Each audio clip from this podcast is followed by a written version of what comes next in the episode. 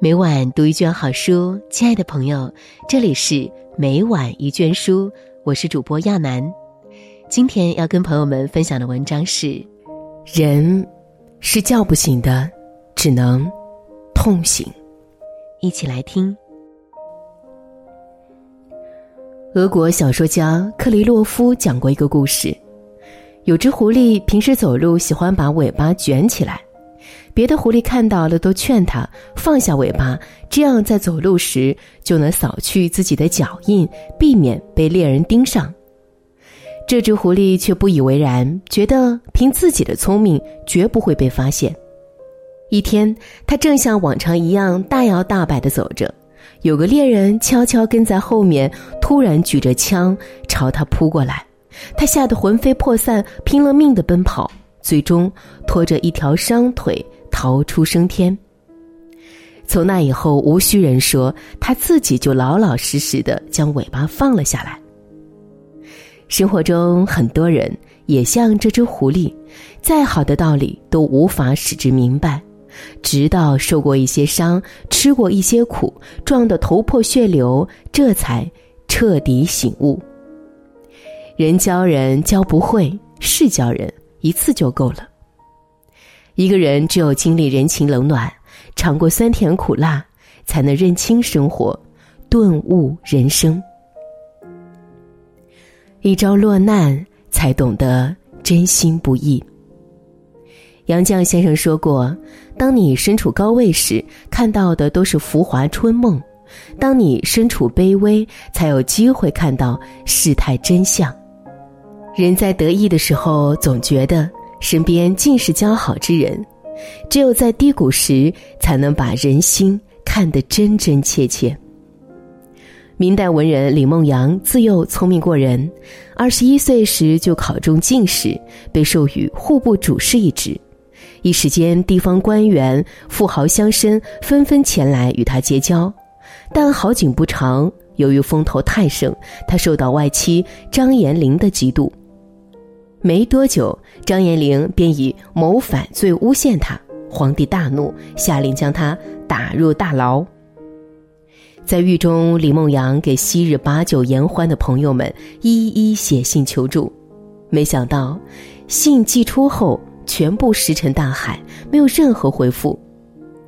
就在他最绝望时，有个以前来往不多的人叫康海，挺身而出，为他四处求情。康海找到大太监刘瑾，答应成为他的幕僚，换取了李梦阳的性命。李梦阳得知后，忍不住感叹：“没想到啊，最终救我的竟然是对山。”出狱后，当初那些朋友又热情的找上门来，李梦阳一概拒之门外。他推掉了很多宴请和邀约，此后也只与康海等少数好友来往。有句话说得好。事不出，不知谁近谁远；人不品，不知谁浓谁淡。时间是最好的过滤器，岁月是最真的分辨仪。在你得意时靠近，落魄时离开的人，不必将他请进生命里。那些在你患难之时依然愿意留在你的身边，在困顿之际依然愿意拉你一把的人，才值得你真心相待。被生活欺负，才发现读书有用。网友科莫讲过他一个远房侄女的故事。侄女初中啊还没有念完，就跟家人提出不想浪费时间读书了。他说：“好多大学生毕业后工资也才三四千，北大毕业生卖猪肉，高考状元当保安，这样的新闻多了去。更何况数学太难了，以后买菜勾股定理也用不上。”科莫就劝他说：“勾股定理买菜肯定用不上，但你学明白了，能决定以后去哪里买菜。”没想到啊，侄女反问：“叔，你上过大学，现在一个月赚多少钱？”科莫说：“一万多吧。”侄女有些不屑：“我到了你这个年纪，一定比你赚得多。”后来，侄女辍学去大城市找了个厂上班。早七晚九，每天累得筋疲力尽，下班一挨床就睡过去了。干了半年，实在撑不下去，他想换份轻松点的工作，却因学历太低而处处碰壁。侄女灰溜溜回到老家，靠日复一日的劳作谋生，这才想起科莫的劝告，后悔当时没有好好念书。想起一句话：“读书没受过的苦，生活都会加倍还给你。”人在知识储备不足时，进入社会就相当于赤膊上阵，只能屡屡受挫，最后被折磨得遍体鳞伤。年少无知时，我们都觉得读书是天底下最苦的差事，在现实中撞得头破血流后，才懂得读书是这个世界上最公平、最好走的路。不读书的人只能让自己困在狭小的世界里，步履维艰。读书的人才能在原本的生活之外，看到一个更光鲜明亮的远方。书本就是垫高人生的台阶，知识就是扭转命运的钥匙。别在该努力的时候贪图安逸，别等到被生活欺负的时候才发现，读书真的有用。生一场大病才明白，健康最贵。在网上看到一个讨论：你买过最贵的东西是什么？底下有个扎心的回答：买的最贵的东西是健康，原装器官无论是哪一个坏掉了，都足以让人倾家荡产。想起时尚杂志前主编袁小娟的故事，袁小娟啊是个工作狂，她曾把一篇一百零五万字、五十幅照片的稿件看了二十遍。在平时，她的工作量是普通编辑的三倍，一年数次出国访问，国内出差像坐出租车一样频繁，每天只睡四五个小时，这样她很快晋升为部门主管，收入也连年翻倍增长。但长期的透支让他的身体不知不觉中变得越来越差。二零零六年七月，袁小娟觉得胃部不适，到医院做胃镜检查。被告知胃癌晚期，这个消息如同晴天霹雳一样击中他。住院后，他每天都在病房默默流泪。他在博客里无助的写道：“我想儿子，他才八岁，我至少也要再活十年，等他成年啊！我实在无法想象没有妈妈他会怎样。为了给他治病。”家人尝试了当时最先进的技术，卖掉了房子，花光了大部分积蓄。袁小娟感慨：“贫穷和富有就是一场病的距离。”这场病，让他之前所有的努力瞬间都化为了乌有。往往健康的身体，别人劝说保重身体，我们根本不会在意；只有生一场病，住一次院。才明白，这世上没有任何东西值得你拿命去换。电影《滚蛋吧，肿瘤君》有段台词说得好：“上天为什么要安排我们生病？那是因为要提醒我们，人生只有一次。忙忙碌碌几十年，出人头地也好，腰缠万贯也罢，其实都不过是过眼云烟。留得五湖明月在，不愁无处下金钩。”健康才是一切的前提，把身体照顾好，就不愁得不到快乐和幸福。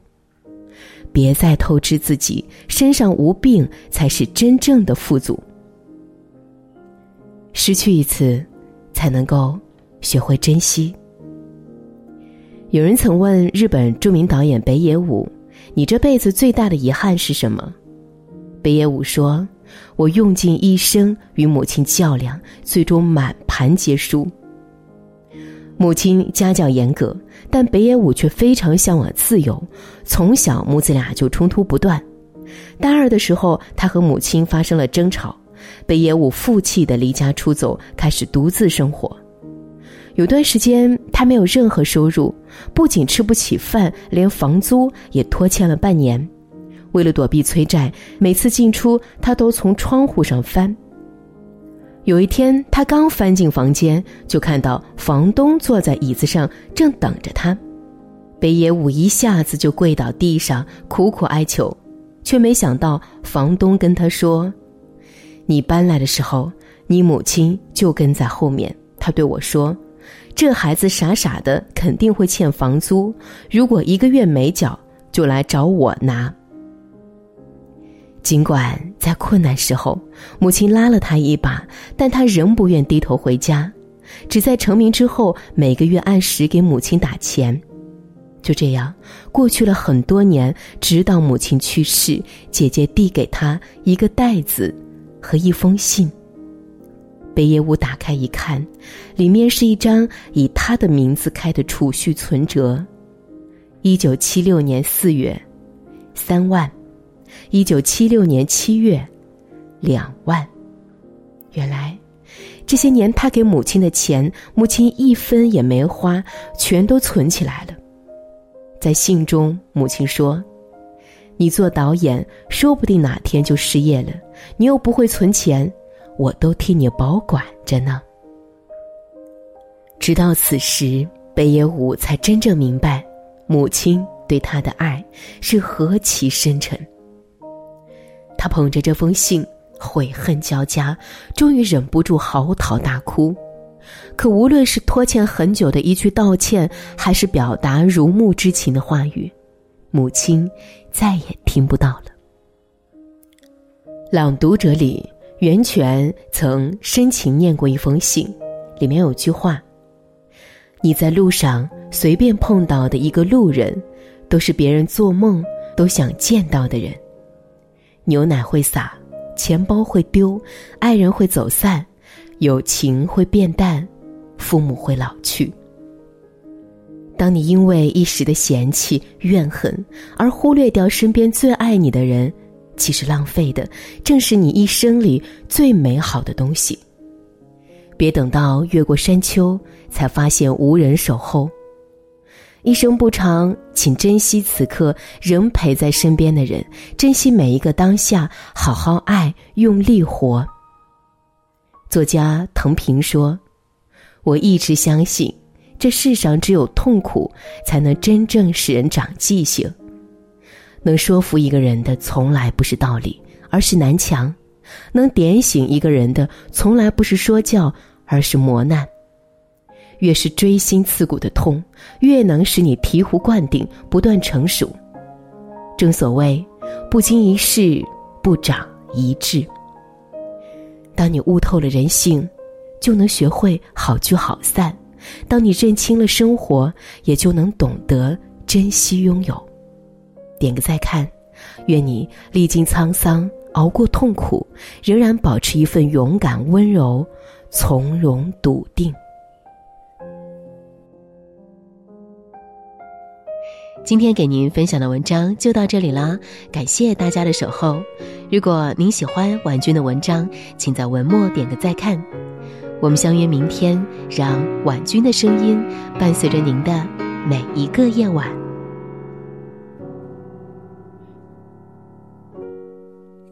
好远了，腿也有一点累了。我们都不知道路多远，走到何时才歇一歇？不如就现在吧，让我们都停下。但是在休息后，我们还不知道继续走的理由。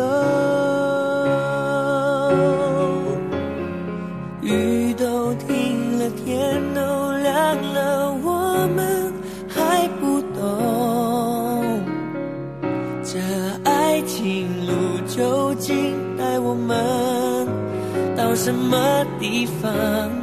是要持续仍旧珍惜，还是回到原？点？此刻的我，的确是有一点疲倦。